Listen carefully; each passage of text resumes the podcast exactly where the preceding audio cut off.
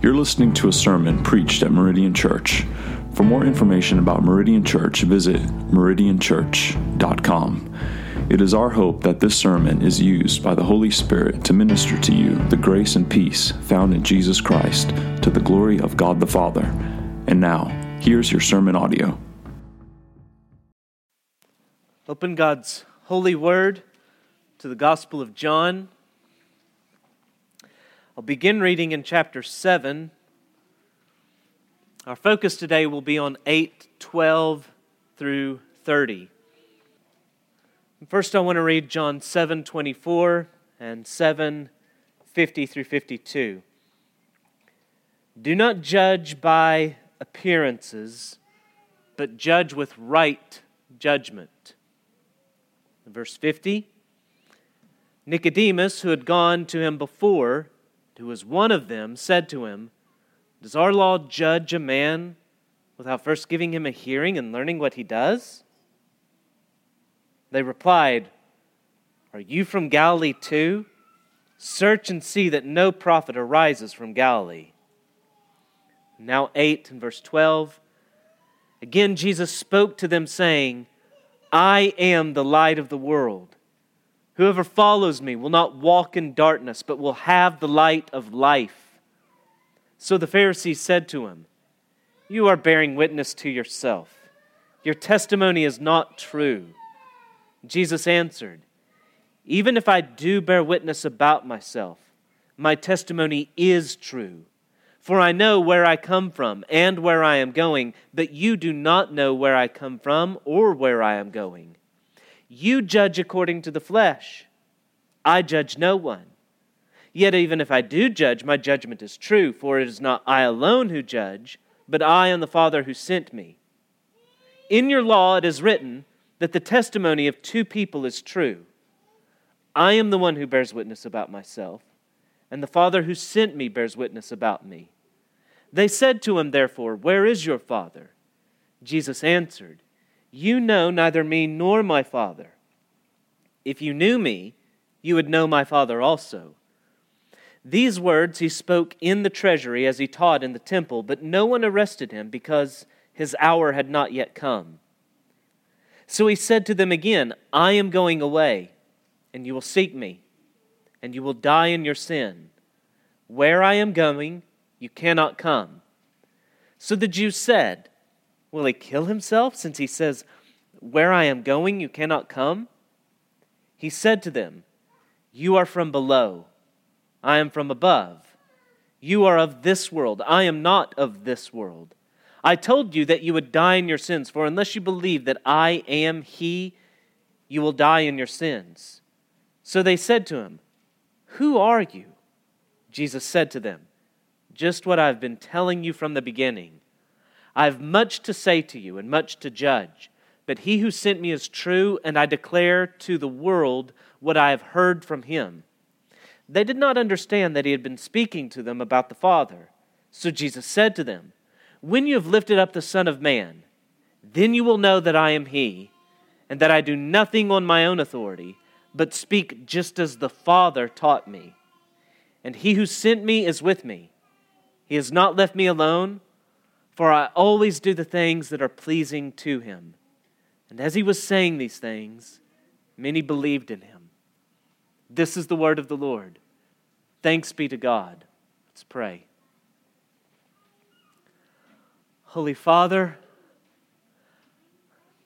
I pray by your grace, your Spirit will create a fertile soil for your word right now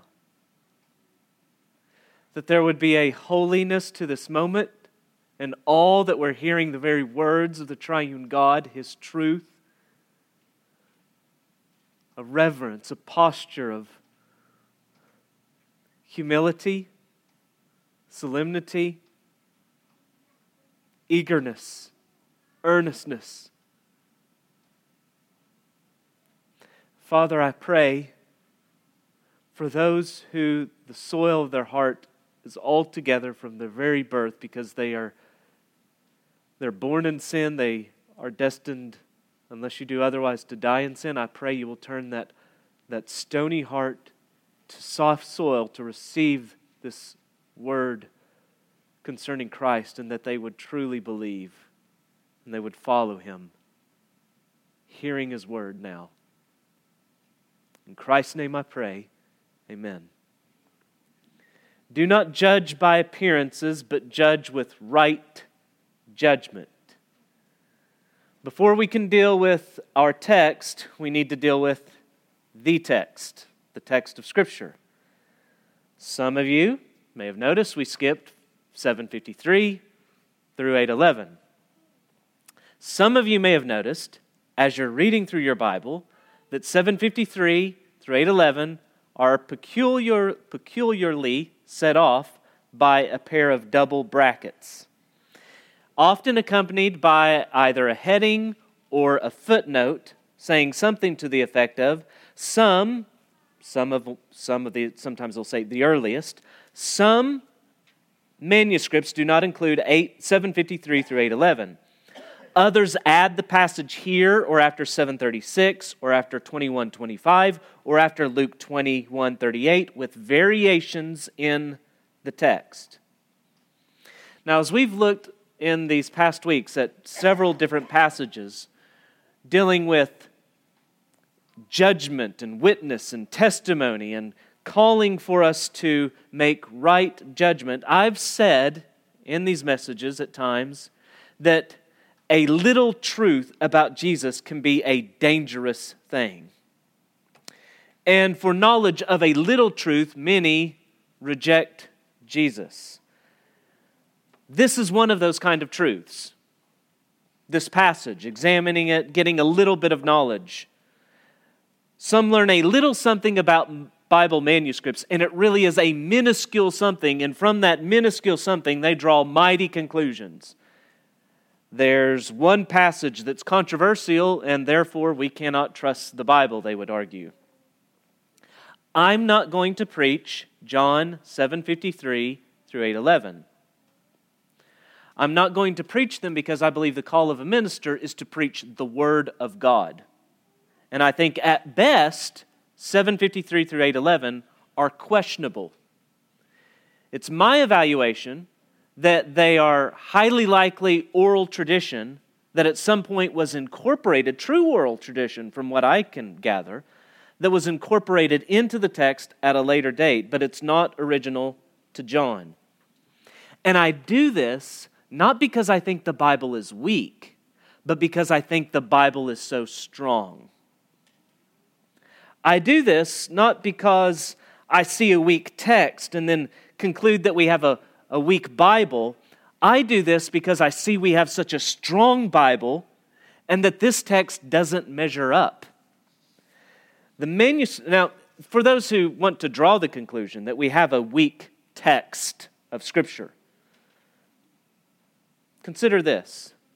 The manuscript pool that we have for the New Testament is so strong, just in comparison to other ancient documents, we have no reason to doubt that we have the very Word of God.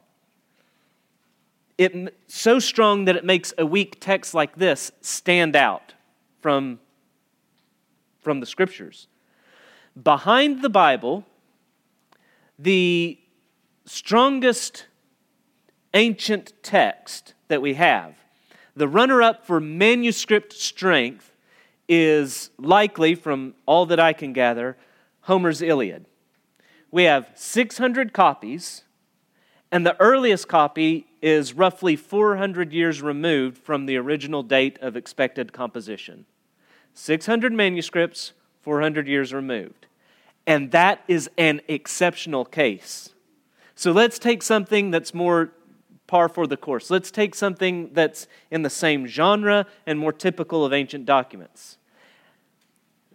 No one doubts it. Caesar's Gallic Wars, 10 copies, only 10, and nearly 900 years removed from the date of original composition. That's par for the course, pretty much, when you're looking at ancient documents. Whenever we turn to the new scriptures, Well, it's as one author says, it's almost embarrassing the wealth we enjoy by comparison. Some 6,000, nearly 6,000 manuscripts strong, and many of those manuscripts only being no more than 100 years removed, just over 100 years removed, from the date of original composition. Are there variations in the manuscripts? Sure, there's variations.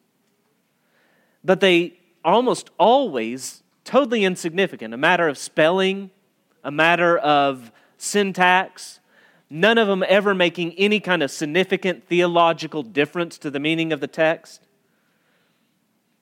And because of this wealth, we can be extremely confident as we compare them and look at them together that we can re- reconstruct with extremely, insanely high accuracy the very words given to the original author of the text. I don't believe this account of the woman caught in adultery is original to John. And this kind of thing you need to know is extremely rare. In fact, it's so rare that the only place that's comparable to what you look at with this, this text from 753 to 811, the only thing comparable to it is what's referred to as the long ending of Mark, Mark chapter 16, 9 through 20. These verses are absent from all manuscripts, one questionable, all manuscripts prior to the 5th century, not present. Whenever they are present in later manuscripts, they appear in a number of different places and with notable variation. They contain also a number of literary features not distinctive of John. Uh, the language, the syntax, the style are all more typical of Luke's style than they would be John's, which makes sense why we find it in some manuscripts in Luke. They're not found in any patristic writings. So, any of the early church fathers, we don't find them mentioning this text prior to the fourth century. Whenever we turn to the Greek church fathers, it's even more of a disparity. It's not until around the 12th century that we find any of them mentioning this text. And finally, as I believe you'll see, as we start to look at this passage that we're dealing with today, in light of where we've been in John chapter 7, removing this account of the woman caught in adultery, you will see such strong interrelated themes that it makes sense. This text invades and disrupts a kind of natural flow that's happening in John.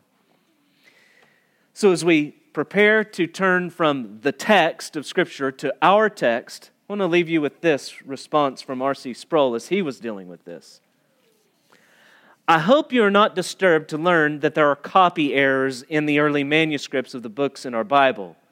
Some people hear that and say, We don't have the original, so how can we say that the Bible is the Word of God? That's like saying that if someone put a bomb in the National Institute of Standards and Technology in Washington and blew up our official yardstick, there wouldn't be enough accurate yardsticks and copies to allow us to reconstruct what a yard is. Of course, we'd be able to reconstruct it, and we could do so with infinitesimal variation. The same holds true for the text of Scriptures. We don't have the original manuscripts, the autographs. We don't have them. We have such a rich pool of manuscripts that there should be no doubt in our minds that we have the very Word of God. He's not only inspired His Word for us, He's preserved His Word for us. And whenever there is a point, whenever something's questionable, it's the strength of the Word itself that helps us to deal with those places in Scripture. I don't reject this passage from 753 to 811 in spite of the Word. I reject it in light of the very Word of God itself. So, removing that from our view, we last saw the authorities seeking to arrest Jesus, 732. They send officers, temple police, to arrest Jesus, and those officers have reported back empty handed. And they let them have it for having done so. But now we find the leaders themselves interacting with Jesus in the temple, and at the conclusion, we read, they fail to arrest him themselves, verse 20. They want to arrest Jesus, but it's becoming obvious that they don't want to do anything too public. Whenever they do arrest Jesus, it will be under cloak of darkness. But what we have now, as it were, is a trial in the light. We've seen all this witness testimony and judgment language, and it's sustained throughout this chapter, and it's almost as if we have a public trial between Jesus and the Jews here. There is a masterful flow to this court case. There's a flow to the argument that is just stunning, and I don't want to unpack it all here, but I want you to be prepared to see it. The trial unfolds with two scenes. In the first, it's the validity of Jesus' testimony that is in focus. And in the second, it is the testimony itself, what he's testifying to, that comes back into the fore. In the first, as this happens, you're going to see a flow from who to where. And then in the second, you're going to see it reversed and we'll go from where back to who. So that's the flow. Jesus masterfully handles this trial and he brings his accusers to incriminate themselves as he not only establishes the validity of his testimony, but that the testimony, the valid testimony he's presenting, is also true. It's not only legally valid as it's presented, it is true. For his opening statement, Jesus declares, I am the light of the world. Whoever follows me will not walk in darkness, but have the light of life. So much of our text is obviously, as I think you'll see, connected to what's been unfolding in 714 through 52. But this point, the opening statement, can seem foreign, even to the rest of what we're going to look at. How's it connected? Is it connected? First, many connect it to the Feast of Booths itself. If you remember, we, we saw Jesus say something in the last episode that connected making right judgment about Jesus, what that means to the ongoings of the feast itself, with this extra biblical water ceremony that took place where a priest would go from the temple to the pool of Siloam, bring back water, and pour it out beside the altar, remembering God's provision of water flowing from the rock in the wilderness and his provision in the land of promise and the harvest he would provide there and looking forward for God to continue to provide thus for his people. It seems that this could be Jesus drawing on another extra biblical kind of event that happens during the Feast of Booths. On the first evening of the Feast of Booths, there would be in the court of women, and that's not just because that's only the way that worked is you come into the court of Gentiles, Gentiles could go no further. You come into the court of women, women could go no further. So this is the place, place where just the Jews, this is the large meeting place for just the Jews on the temple grounds.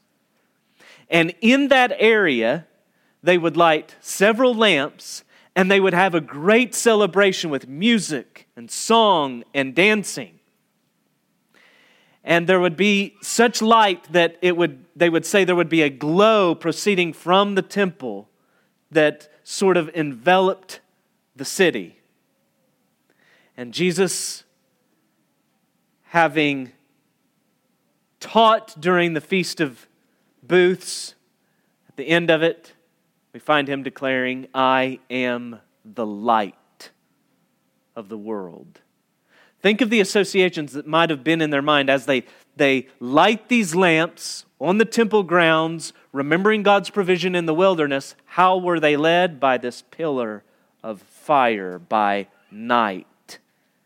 And Jesus declares, I am the light of the world.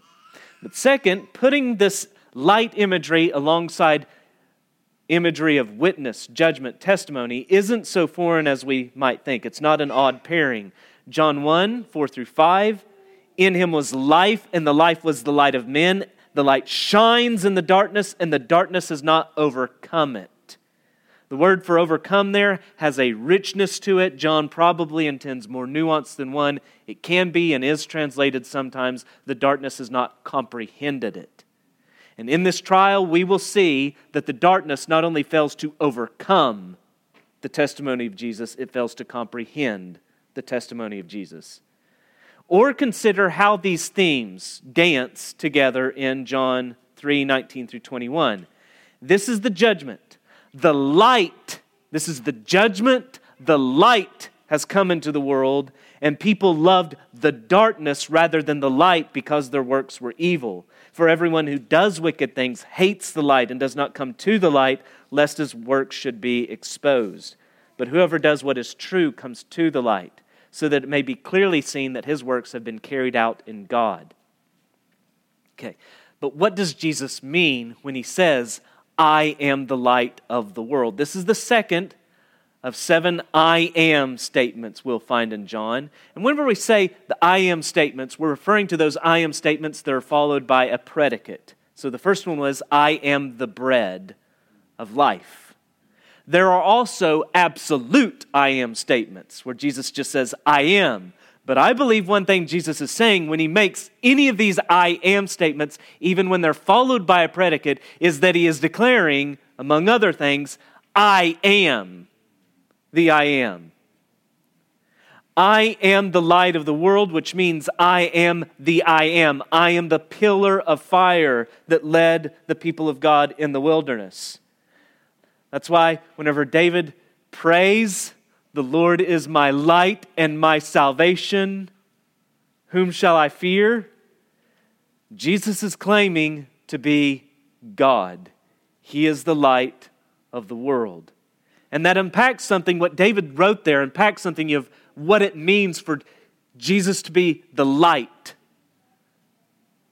Lord is my light and my salvation. So, light, salvation, whom shall I fear? The Lord is the stronghold. So, this salvation, this deliverance means enjoying a stronghold. He's the stronghold of my life. It means preservation of life, light, salvation, stronghold, life and a peace experienced knowing God as such are involved in this. Can you sense that then as Jesus says, I am the light of the world. Whoever follows me will not walk in darkness, but will have the light of life. And, upon saying this, objection. Interject the Pharisees your testimony is not valid. That's what they mean when they say it's not true. It's not legally valid. Two or three witnesses are required. You're bearing testimony to yourself. Testimony is not valid. In John's gospel, though, don't you remember chapter 5 when last we saw Jesus in Jerusalem interacting with these same leaders? It was he who broached the idea of the validity of his witness, saying, I can do nothing of my own. As I hear, I judge, and my judgment is just because I seek not my own will, but the will of him who sent me. If I alone bear witness about myself, my testimony is not true. There is another who bears witness about me, and I know that the testimony that he bears about me is true. And Jesus goes on to make plain who that other is. The works that the Father has given me to accomplish, the very works that I'm doing, bear witness about me that the Father has sent me. John 5 30 through 36. So perhaps in this instance, though, it's the absence of Jesus doing any sign that makes them say, Oh, this time you're bearing witness to yourself. Where's the sign that the Father's given you? Either way, it's as though they think they flipped Jesus' words back on him the way he's so often done to them. Jesus gives three reasons now why his testimony is valid. First, if he does bear witness about himself, his witness is valid because he knows where he came from. They do not. Verse 14. Even if I do bear witness about myself, my testimony is true, for I know where I come from and where I am going, but you do not know where I come from or where I am going. Jesus is not contradicting his words in chapter 5. If I bear witness about myself, my testimony is not true. This is the first of three reasons. They hang together. But first point is simply this Your ignorance doesn't invalidate my knowledge. Doesn't work that way in a court of law. Just because you don't know doesn't mean that I don't know either. Earlier, during the feast, whenever some of the Jerusalemites objected to Jesus, they said, We know where this man comes from. Jesus replies, You know from whence I just came. You don't know from where I was sent because you don't know him who sent me. And whenever he began to speak of going away, you remember the leader said, Is he going to the dispersion? Is he going to preach to the Greeks? They don't know where he came from. They don't know where he's going. Their ignorance doesn't invalidate his witness. Nicodemus testifies to their ignorance whenever he asks them in 751 Does our law judge a man without first giving him a hearing and learning what he does? They're saying his witness is invalid whenever they don't know where he came from. They don't know where he's going. They have not learned. They don't know what he's witnessing to, such that they could search is there another witness to this? Second, their judgment, Jesus says, is according to the flesh, whereas his is one made in union with the Father. Verse 15. You judge according to the flesh, I judge no one. Yet even if I do judge, my judgment is true. For it is not I alone who judge, but I and the Father who sent me. They judge according to the flesh, or as Jesus put it earlier in 724, they judge by appearances. Jesus says, I judge no one, by which he clearly means not that he never judges at all. He's saying, I don't judge like you do, for one thing. You judge by appearances, I judge no one. But he's also speaking in regards to what we saw in John chapter 3 Jesus doesn't come to judge the world because the world already stands under his condemnation. He already has judged the world. The curse has fallen, but he's been sent into the world to save the world. He will return yet again to carry out in full the condemnation which, under which the world already lies. But as far as his very presence, God incarnate among them at this moment, he hasn't come to judge, he's come to save. Now, we do read in chapter 5 and verse 22 that the Father has given all judgment into the hands of his Son. So, Jesus, when he does judge, even exercising the acts of judgment in a way during his incarnation, whenever he does so, he does so in union with the Father, carrying out the Father's desires, such that, you see, Jesus' witness then is not only valid legally, it is true because it is the Father's judgment. It's not only valid, it's true. And third and finally, following from this, the criteria of the law per Deuteronomy 17, Deuteronomy 19, other passages requiring two or three witnesses, that criteria is met. So Jesus bears witness to himself, as does the Father who sent him, verse 18. So they then question Jesus, his witness, asking, Where is your Father? So note the flow. Jesus opens with who? I am the light of the world. Jesus, as he establishes the validity of his testimony, has changed it to where. You don't know where I come from or where I'm going. And now they, trying to discredit his witness still, well, where is your father?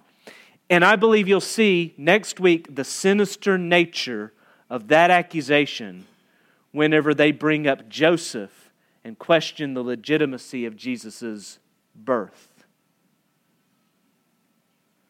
I think they're asking, Where is your father? We know where you came from. But as they're trying to invalidate Jesus' witness as to who he is, what they've really done in this masterfully by Jesus' design is incriminate themselves. You don't know where I came from, and you don't know where I came from because you don't know who sent me. You don't know where. Where is your Father? Jesus is speaking truths that are spiritually discerned, and they can only judge by appearances, they can only judge according to the flesh. Jesus' defense, his answer to their inquisition, is to briefly go back to who? Verse 19. You know me, you know neither me, excuse me, you know neither me nor my Father. If you knew me, you would know my Father also. They don't know where because they don't understand who. And they don't understand who the Father is because they don't understand who Jesus, who reveals the Father, is. Sinner, if you're, if you're attempting to take Jesus to court, this is how silly you will always look. I pray you can see it now. They think they've got him pinned, and every time it flips on them. Your knowledge is shown to be small, your judgments petty according to the flesh, according to appearances. So instead of this posture of objecting to Jesus' witness, seeking to invalidate, instead of this posture of pride, accept a posture of humility and just just admit and try to go from it at this angle. I don't know everything about him. Maybe I don't know where he came from. Maybe he's not simply a Jewish, Jewish Galilean peasant who was crucified and nothing more. Maybe I don't know where he is where he went afterwards. And then listen to his testimony. Listen to the testimony of the Spirit, and perhaps as you read the Word, the Spirit will grant you eyes, and you'll begin to realize the darkness that's within that was determining all those presuppositions with which you looked at Jesus in the past. And you'll begin to recognize He indeed is the light of the world. What are the results of this first round of arguments. Verse 20, they don't arrest him. They send others to arrest him, and they ream them when they fail to do so. But here they are in the temple dealing with him directly, and they fail to arrest him because it isn't time. We hear an echo, I believe, of the Jerusalemites' accusation of their leaders in chapter 7, 25 through 26. Is not this the man whom they seek to kill? And here he is speaking openly they say nothing to him. Can it be that the authorities really know that this is the Christ? Well, now they are saying something, but they're not arresting him. But what they're doing is giving credence to the excuse that the temple police put before him. No one ever spoke like this man. So here we are, we're left with the leaders doing nothing, and after the first round of arguments, it's Jesus who brings things to start up again with another opening statement, verse 21. So he said to them again, I am going away, and you will seek me, and you will die in your sin. Where I am going, you cannot come. So he said to them again. So he's repeating something, but it's logically developing from what he's already said and carrying it further. How's it connected? He's bringing up the issue of where again. I am going away and you will seek me. By which he could perhaps mean nothing more than that you're going to be seeking the Messiah and he's already come and gone. You're going to be seeking me, you won't find me, or perhaps it's after his death. How do we deal with this? How do we dispel these rumors? You'll seek me, You won't find me because where I am going, you cannot come. And the reason you cannot come is because you will die in your sin. You will seek me and you will die in your sin. Previously, when Jesus spoke of going away, they mocked him, saying, Is he going to the dispersion? Is he going to the Greeks? This time they draw a different conclusion. Verse 22 Will he kill himself since he says, Where I am going? You cannot come? Why the change of conclusion? It's that phrase that he's added in there you will die in your sin. So he's going somewhere. He's saying, We're going somewhere, but where he is, we can't go. It's, it's obvious. He's saying the reason is you will die in your sin. He isn't going to die in his sin. They have enough intelligence to get that, but instead of drawing the conclusion, he's talking about his death. Does he know we're seeking to kill him? They just think to themselves, he's going to kill himself.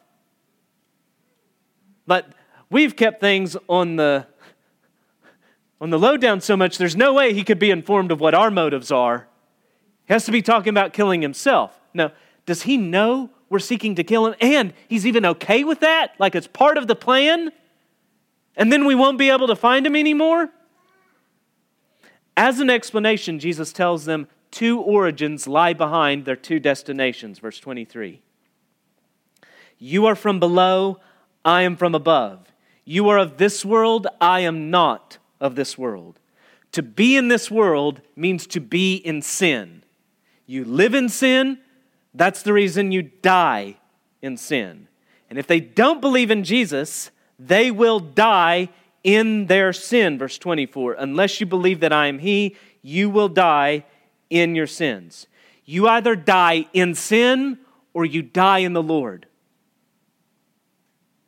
And you die as you live, and you live as you were born. If you're born in sin, you live in sin, you die in sin. You need to be born again so that you live in Christ and die in Christ. You need a new origin. 1 Corinthians 15, Paul speaks of those who have fallen asleep in Christ. 1 Thessalonians 4:16 the Lord himself will descend from heaven with a cry of command and the voice of an archangel and with the sound of the trumpet of God and the dead in Christ will rise first. Revelation 14:13 I heard a voice from heaven saying, Write this Blessed are the dead who die in the Lord. From now on, blessed indeed, says the Spirit, that they may rest from their labors, for the, their deeds follow them. Blessed are the dead who die, not the dead, period.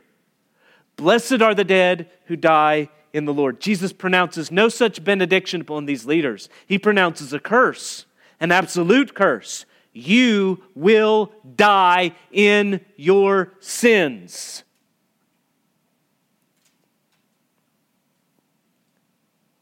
Those who believe in Jesus, though, as he told Nicodemus, are born again, or as that can be and is often translated, they are born from above. They have a new origin, and thus they have a new destination. They don't belong to this world anymore. Jesus will say what he said of himself, startling He'll say it of his disciples multiple times in the chapters ahead. You're not of this world. But most striking is perhaps how he says it in his prayer to his Father in John 17. They are not of the world, just as I am not of the world. Now, Jesus is not of this world in a unique sense in that he came from heaven. But as far as just where we where one belongs. We are, because of Christ, we are born again in Him, we live in Him, we will die in Him. We don't belong to this world just as He does not belong to this world. They are not from above, they are from below. But in Jesus, We're no longer of this world. We belong to another. We are no longer from below. We are from above. We belong to another place. We will not die in our sins because He died for our sins and He rose with life. And thus it is that they turn their question to the witness once more. Notice the parallels of each of these two scenes in this trial. Each time they think they've got a gotcha. Where is your father? And now, here's the next one. Who are you? Verse 25. And it's right here that the flow of our text is just glorious whenever you see what Jesus has done. He started with who? There's a transition to where. And now he's moved it back from where to who. The first time, what Jesus did is he says, Who? They ask where. Then Jesus starts with where so that they ask who. And what's happened is they've just asked him to give witness to himself. Your testimony of yourself is invalid. You're bearing witness to yourself. Who are you? That is why he can answer just what I've been telling you from the beginning. I am the light of the world. I am, I am. Jesus has much to say to them and much to judge, but what he's going to say in particular is what he's received from the Father. Verse 26. What I declare to the world, uh, he declares to the world what he's heard from him. They don't understand that this is about the Father, verse 27. They're still confused. So Jesus continues by saying, When I'm lifted up, then you'll get it. When you've lifted up the Son of Man, then you will know that I am He, and that I do nothing on my own authority, but speak just as the Father taught me. Now, I think you're really set up to understand, though, what Jesus is getting at when he says, just what I've been telling you from the beginning. I am the light of the world, meaning I am. Consider what Jesus says just before now and just after this question Who are you? Just before, he says, unless you believe that I am, that He is supplied. It's not there in the original text. Unless you believe that I am, you will die in your sins. And then immediately after, when you have lifted up the Son of Man, you will know that I am. Again, the He is supplied. Who are you? I'm the light of the world. I am the great I am. I am Yahweh. You don't, if you don't believe that I am, you will die in your sins. And when you have killed me, you will know that I am. But what does it mean then? They will die in their sins and they will know when they've lifted him up who he is. How do these things go together? Remember at the first Passover, John tells us of, John chapter 2. After he's cleansed the temple, they demand that he show a sign for doing these things. And he says, Destroy this temple, and in three days I will raise it up, referring to the temple of his body. And John goes on to tell us when therefore he was raised from the dead, his disciples remembered that he had said this, and they believed the scriptures and the word that Jesus had spoken. So, one way of answering this is Jesus is just speaking in general. When you've lifted up the Son of Man, then men will know. They'll know that I am the Son of the Father and that the Father has sent me.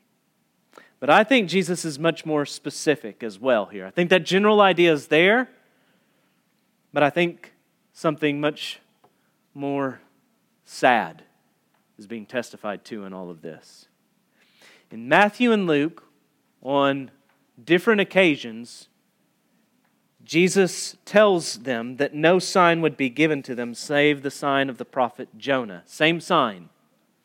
The sign of signs the only sign given to an unbelieving generation seeking signs is that sign of signs.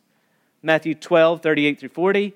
Some of the scribes and the Pharisees answered him, saying, Teacher, we wish to see a sign from you. But he answered them, An evil and adulterous generation seeks for a sign, but no sign will be given to it except the sign of the prophet Jonah.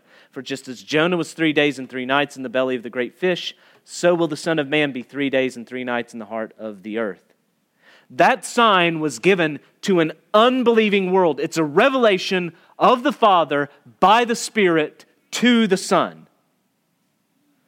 And Paul opens Rev, uh, the book of Romans saying of the gospel that it's the gospel concerning his Son who was descended from David according to the flesh and was declared to be the Son of God in power by his resurrection from the dead, Jesus Christ our Lord. So, the resurrection of our Lord, his lifting up on the cross and being lifted up from the grave, is the hour of his glorification, as well as the hour of his humiliation, in which the Father is declaring, This is my Son, to a wicked world seeking signs, he makes this declaration. And in light of that, I think it's striking to think of what Paul goes on to say about general revelation. There's a general revelation given to all men, wherein what can be known about, known about God is plain to them. A revelation, he says, wherein his invisible attributes, namely his eternal power and divine nature, have been clearly perceived ever since the creation of the world. And what do men do with this testimony? Every one of them has it, every one of them understands it. It's clear. What do they do? They suppress it. And I think what you're seeing here is these men are dead in their sins. And it will be declared to them who Jesus is and is being lifted up. Just as the centurion, and we're told not just the centurion, I think we get the impression it was just him. It says those with him said this as well. Whenever they saw under the darkened sky and the trembling earth the Son of Man lifted up on the cross, they said, Truly, this was the Son of God. They see that. Why don't they own it? They suppress the truth. Ephesians 418 says, speaks of humanity in general, but it's illustrated by what's being spoken of here. They are darkened in their understanding, alienated from the life of God because of the ignorance that is in them due to their hardness of heart. An intelligible revelation is being made and the problem is that ignorance persists because of a hardness of heart. They not only, the reason they die in their sins is because they're dead in their sins.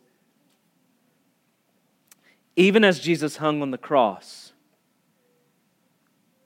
it's made plain he's sent from the Father and he always does what pleases him. This is plain because he did not abandon his soul to Sheol, to the grave. All of Jesus' life was one of being perfectly unified in carrying out the desires of the Father, even as he was forsaken. Nowhere more loudly could the Father declare, as he did at his baptism and at his transfiguration, no more, more loudly could the Father declare than at the cross, This is my beloved Son, with whom I am well pleased. I'm so pleased with my son right now at this moment that I will forgive hell deserving sinners. This is who Jesus is. This is right judgment concerning who Jesus is. As the Nicene Creed tells us, he is the only begotten Son of God, begotten of his Father before all worlds, God of God, light of light, very God of very God. He is the Son who pleased the Father by obediently going to the cross, being forsaken that we might be forgiven. And as I've been saying these things, perhaps you have had the experience of many there. Verse 30. As he was saying these things, many believed in him.